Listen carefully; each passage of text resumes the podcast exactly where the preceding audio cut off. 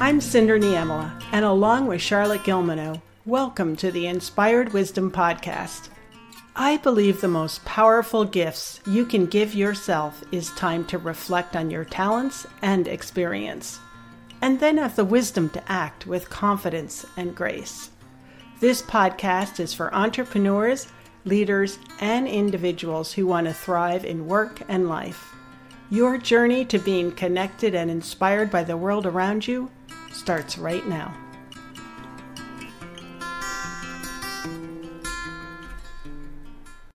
Beverly Wright is a successful business leader, community advocate, and leadership coach. Beverly held leadership and management roles at IBM for over 30 years. She started at IBM thinking she'd stay for five years at most. However, she had a paradigm shift and saw an opportunity to pivot from doing a job to driving her career choices. Beverly successfully made the transition from an individual contributor to an executive in the marketing and sales function. In the late 90s, she pivoted again and gained expertise in coaching sales teams and executives. Today, Beverly continues to work with leaders. She helps them become more people centered while achieving professional and personal goals. You'll find Beverly's bio and show notes at inspiredwisdom.us. If you are a high energy, successful salesperson and you now find yourself leading a sales team, or you're an entrepreneur and want to shape your leadership brand as a team leader, or you're a business owner and you want effective methods for building a high performance team, you won't want to miss my interview with Beverly Wright. Let's join the interview now as Beverly shares her beginning roles at IBM. My first role was in customer service. When customers would have problems, they would call in and we would actually assign the uh, service people to go out and uh, fix their machines. Oh, goodness. it was, you know what? And when I look back on that, it was the best place in the world for me to start because we were very interdependent in that department. And so it was one of the best team experiences I've had to this day of just being new and uh, young and really being my first really corporate job mm-hmm. and, and really understanding the power of teams. That was when we had a, a foot pedal radio operator. You know, the radio that we used was to dispatch our calls was run by, you know, pressing your foot on the, the foot pedal and being the radio operator was a huge responsibility uh, because you were representing the company and dispatching people to help our customers. When you finished college and were looking for a role, was this something that you had envisioned that you would work for a big company? Not at all. I, I, I share this story quite often with the new hires because eventually I ran the talent management organization. And so I would use my story as a reference point for them that I thought anybody could be successful if they were willing to work hard and to learn. Because that, that was exactly my story. I went to IBM on a fluke. A friend of my sister's applied and was not hired. And she told me that she thought I was the kind of person that they were looking for. I had no idea what that meant. I barely knew what the letters IBM stood for. But based on what she said, I just decided I'd give it a try. You know, when you're younger, you're fearless. Yes. So you, you just think everything is possible. And so I went to the interview and they told me in advance that they had they were pretty far along in the interview process for this particular open position and that they thought they had found the candidate they wanted to hire but they were interested in at least having the interview with me and i remember that the um, the first person I interviewed with, and he became my manager eventually, my first manager. Uh, his name was George Parada, and um, they called his nickname was Corky. And so he was so uh, gracious and so inviting when I went for the interview. But at the end of it, he told me, he said, really like you. Uh, but like I said in advance, I really think we have found the candidate we're going to hire for this position, but we'd like to keep your resume on file and the next position we'd love for you to come back and interview well you know you've heard that story before and you think i'll never hear from these people again mm-hmm. yeah but about four months i can't remember exactly it was four to six months later they called me and I was hired the second time. But the first time after he told me that, um, when I look back on this now, I made all the mistakes that you aren't supposed to make in an interview. And I told him, I said, well, I really appreciate that you're being honest with me, but you're making a huge mistake not hiring me. oh my gosh. you like, told him that? Absolutely. And today, when I even say that now, I'm thinking it's a wonder they ever wanted to see me again at all. But about four or six months later, they called me back to interview again, and I ended up with uh, Corky Parada being my first manager. That is amazing. And it took four to six months to call yeah, you back. Exactly for the next open position.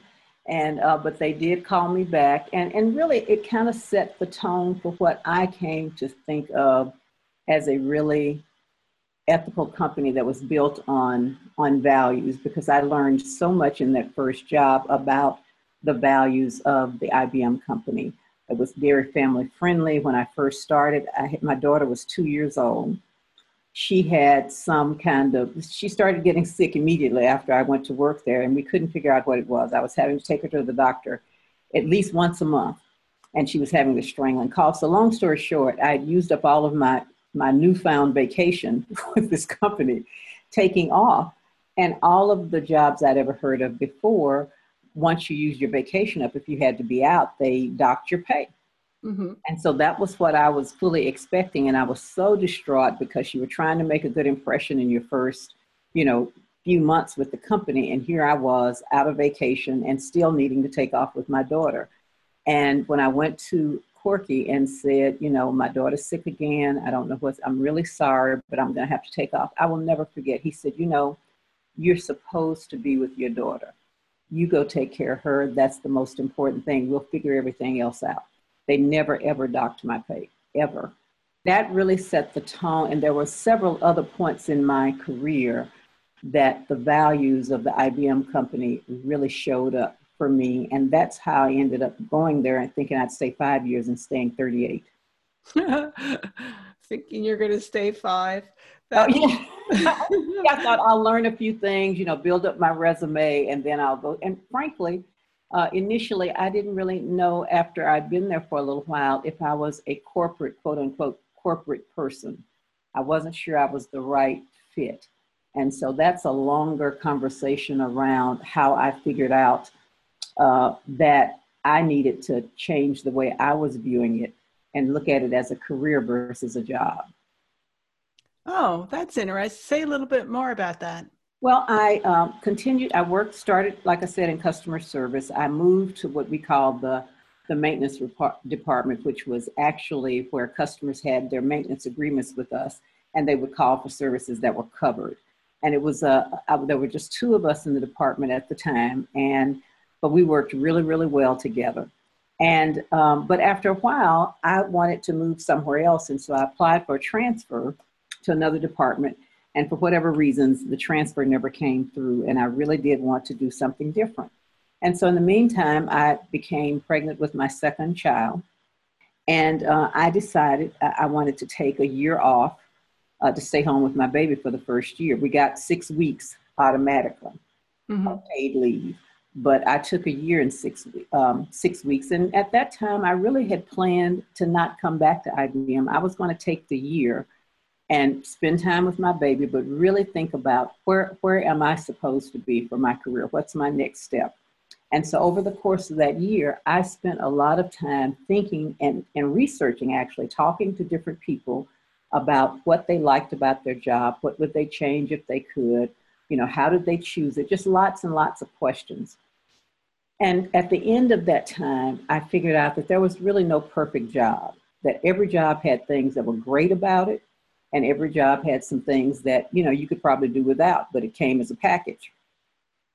And so when i went back to ibm uh, i decided that i needed to think differently about the, the job at ibm i needed to treat it more as a career. So i actually moved back into ibm as a what they used to call then a secretary. They call them an assistant. I went back as an assistant to get out of the department that i was in before i left and so my friends used to tease me and say they thought I really got pregnant just so I could get, since I couldn't get it through a transfer, I got it through taking a year off and going back in a different area.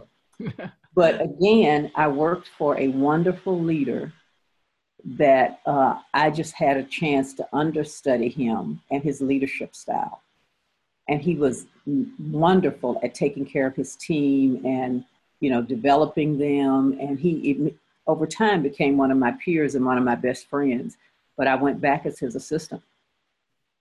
And that was in the, um, that was actually working directly with customers, setting up our classes for them and those kinds of things. And uh, I just saw a whole different part of IBM and what was possible. IBM didn't really change. I changed my, I reframed it, as we would say in, in coaching, mm-hmm. is I reframed the way I was looking at it, and everything changed for me. It was almost like my career was in two phases. It was the me that just went in because it was a job, and it was a well paid job, even from the first day. And then when I changed the way I looked at it, my career just really took off. Every step really was there as a stepping stone. That is such a great story. Uh, and Tom Peters and so many people talk about self leadership. Yep. And taking, you know, control of your of your life and and your career. And how old were you at that point? Oh, I was in I was probably about 24. 25, somewhere around there. Oh my gosh, wise beyond your years. Well, really? my mother always said I was an old soul, and I do believe that now when I look back, is I, I really was very, um, I was, it's, it's interesting that you say that because as I look at things that have shaped me over the course of my life and career, I'm sometimes not really sure what I want, but I'm real clear about what I don't want. Mm. So sometimes I back into it. And I remember as a teenager hearing that quote that says, Most men live lives of quiet desperation. And I just knew, even as a teen, that that was not going to be me. I didn't know what the answer was going to be for me, but I knew I was not going to live a life where I felt like I was desperate because I was unhappy and you know didn't enjoy my work because the work for me has always been the driver it's not the money money there is a tool and I came to understand that differently. But I always knew that it was not about the money, it was about what do I have to get up and go do every day? And am I looking forward to that? Very, very wise. I interviewed somebody the other day who reminded me that he graduated from college in 2009 during the recession. He made the best of it, but he says the same thing. He knew what he didn't want to do, he wasn't sure what he wanted to do. Yeah. How did you stay optimistic and look for those opportunities that were just right for you? Well, you know, I would tell you that early in my career, I didn't look. Uh, I did whatever they asked me to do, but here's what I was excited about. I, I am still a continuous learner. I love learning new things and then challenging myself to see if I can become really good at the few things that I really do want to focus on. And so early in my career, I would do really great at whatever job they gave me. I didn't care if other people thought it was menial work or whatever it was. I saw an opportunity for me to learn. I think my work ethic and then just my curiosity about how things worked and how could I make them work better mm-hmm. is what really kept me on the radar where they were really saying, okay, now we want you to go do this, this, and this. And so it was later in my career, probably what some people would even call maybe late in the initial stage of my career, or maybe even early in the mid stage of my career, that I decided, and it was really with one of my managers, though, who was pivotal in my uh, career trajectory because she convinced me to go into management. And it wasn't something I'd ever considered, never thought I wanted to do it. It didn't look like fun when I looked at it from, you know, from being a uh, individual contributor. But she um, actually had me in her office one day and we were having our development conversation. And she asked me if I'd ever thought about management. And my quick answer was absolutely not.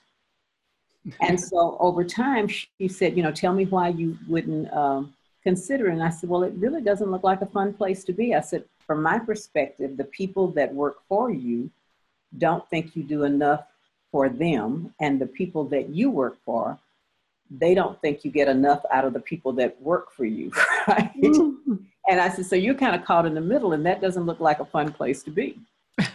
and so she said to me, she said, I am the perfect person to teach you about management because I made every mistake that you could make. I can teach you all the things not to do. And when I look back over that, I think, what a gracious offer. And so she really took about a year of her life and poured into me. We started out meeting weekly, and we would meet in her office, and everything that went across her desk, she would share it with me and say, Here's what I do with this. You know, and, and over time, then she'd start to say, What would you do with this if it hit your desk? I was in administration by that time and she was an administration operations manager. And so for a year, she, you know, then she put me in a pre-management training program and she would send me to represent her when she couldn't, you know, make a meeting or she had a conflict. And so consequently, when she got promoted, she recommended me as her backfill, and that was my first management position. And so it was what we called a battlefield um, promotion because I actually went from being the peer of some of my coworkers to being their uh, manager. Mm-hmm. Now you, you know, these are people that know you as a peer, and now you are their manager. But she had prepared me, and in fact, in my first job, the regional administration manager, I was in a meeting with him. I had been a manager formally for two weeks. And he said to me, he said, Beth, he said, how long have you been a manager? A couple of years? and it was funny to me. And I said, no, actually just two weeks but he was accustomed to seeing me there representing my manager. So he really assumed that I was in a management job already. Uh, formally, when that was when I'd really only been formally in the job for two weeks, and everything changed for me from that point on as far as my career. I really enjoyed being a manager. I loved developing people. That was always the really, you know, joy for me is I saw potential in every person and took it as not only my privilege to be a manager, but my responsibility that came along with the privilege of being a leader. I've met so many uh, people who've been thrust into a management role or a leadership role without any experience. You know, maybe they've gone to graduate school, but we both know that that's theory. It's yeah. theory. It's not application and it's not mentorship. It's not really having the kind of mentorship that you had, which is absolutely wonderful.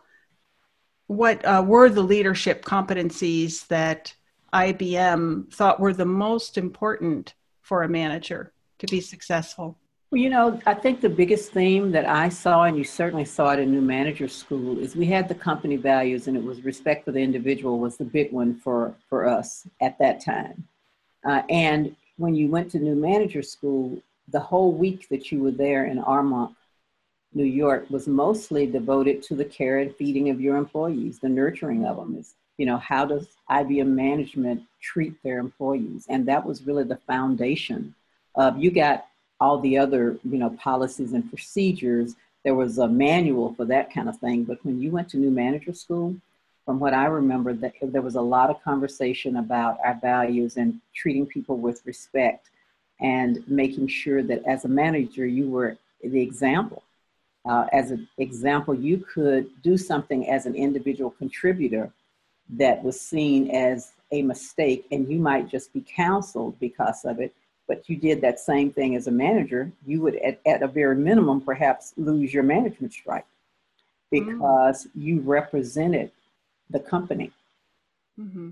And so that was very strongly communicated in a lot of different ways. Um, we had a lot of training, you know, ongoing training over and above uh, new manager school. Uh, and IBM, I think at, at, the time that I was there, they invested a lot in training their employees at every level. At one point, did you uh, manage a sales force? A few areas that I moved through. So I told you I started in customer service. I moved from customer service really to administration, which was asset management. And then I moved to sales, uh, where I was actually, my title then was sales rep. But I went to work in what was a new business for us was our um, inside sales organization. And it was a new, really new for IBM, not something we, we were known for the blue suiters, right? Going to the mm-hmm. customer's office and it was when the industry was new inside sales especially uh, business to business as opposed to business to consumer. Mm-hmm. and uh, so we were really building something new and we weren't really sure that customers would like it or not. So we started out hiring contractors and so they bought me in from being an administration manager. I went uh, off 100% salary to a commission plan that was 70 30, but a lot of the role was building our inside sales organization. So I, we hired contractors initially, and I was the contact person for the agency we worked with when we first started hiring the salespeople. So I, they, I was usually the first manager they talked to, and my title really wasn't manager then; it was sales rep. But that was the work that I did, and they wanted someone that had that management experience because when I asked them when they came and talked to me about the job, why aren't you talking to somebody already in sales? And they said, well, we think for this job, since it's a new venture for IBM, we really need leadership that's more than just sales. Mm. So that was how I moved from um, administration to sales. And then later I moved from sales to marketing, which was separate uh, from sales. So I was a marketing strategist and a, a marketing um, operations manager. And then my last role was in the operations organization when I, I ran talent management for three of our locations Dallas, Atlanta, and Toronto. What a career! it, was, it was wonderful. What did you learn about sales teams and leading sales teams and sales organizations? Well, I learned a lot of things. One is that in most companies, sales, because they're the revenue generator, mm-hmm they are seen as you know really important that you that retention is important training is important having managers that know how to get the best out of their team. We talk a lot about high performance teams.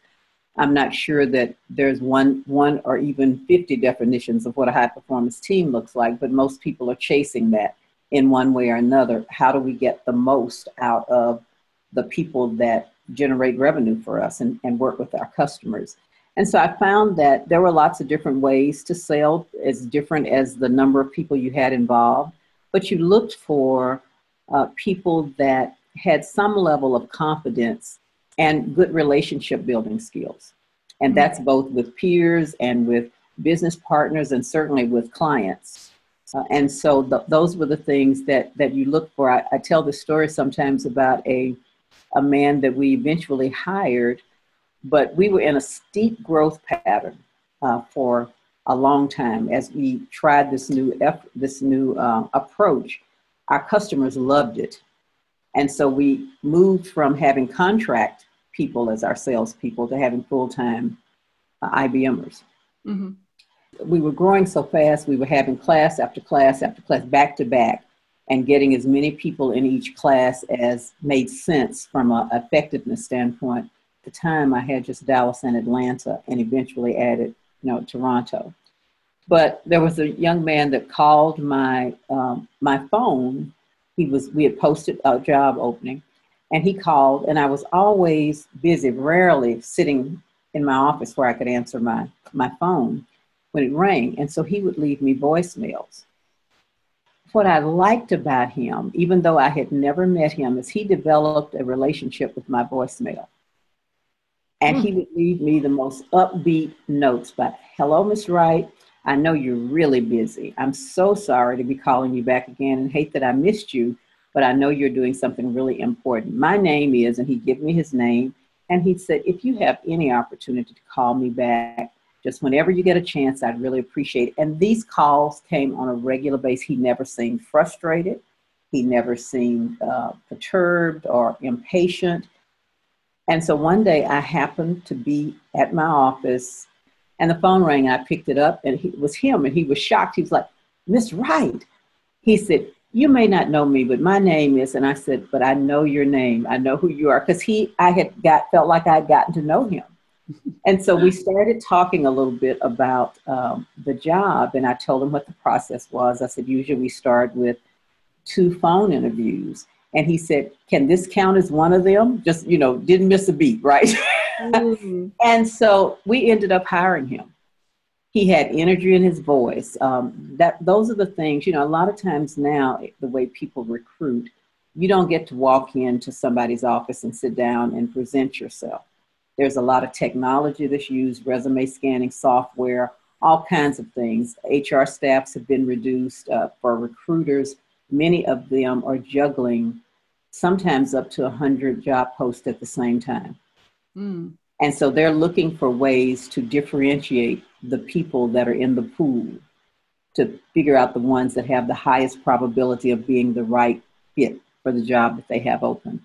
And they use a lot of different ways. The things that I see that sellers don't necessarily do sometimes when they're looking for a job is that they leave you voicemails, they talk too fast, they don't have energy in their voice, and not recognizing that that's all the person on the other end has to know you by right now is your voicemail. Mm-hmm.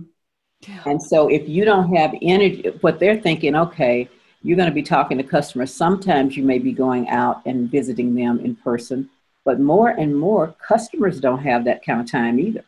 Mm-hmm. So there's a combination of maybe if you're a field person, field salesperson, there's a combination of meeting them in person, but usually there's a lot of either web or phone interaction that happens before you get to meet the customer in person.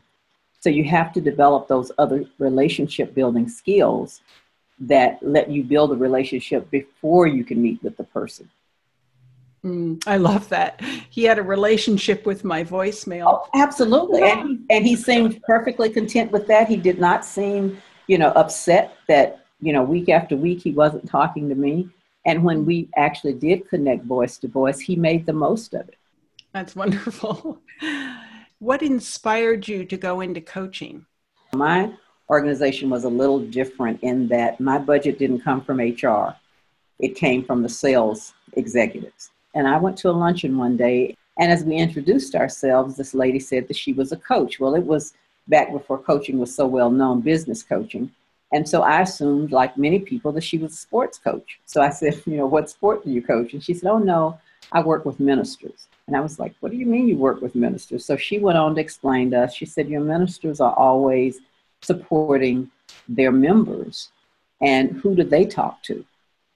And so I just filed that away. I thought that is really interesting. So I found our local coach chapter, ICF chapter, and started going to those meetings. And I talked to my manager at the time and asked her if in our development process they would pay for me to be trained as a coach. And it was a five minute conversation. She said, I said, you know, I think it may be something that could help us develop our salespeople.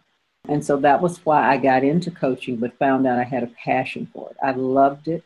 I loved seeing what we were able to do with it in our organization very quickly. We saw the difference and we developed a coaching culture uh, that actually spread beyond our part of the sales division in partnering with 29 other IBMers in different parts of the company and working together as a cohort. I'm Cinder Niemela, and you've been listening to the Inspired Wisdom Podcast. Thank you for joining us. We hope these conversations illuminate your path to your highest potential. For show notes and links to resources mentioned during today's episode, please go to inspiredwisdom.us. You can also follow Inspired Wisdom on Instagram, Twitter, and Facebook. Until next time, design a fulfilling and prosperous life that engages your talents and passions.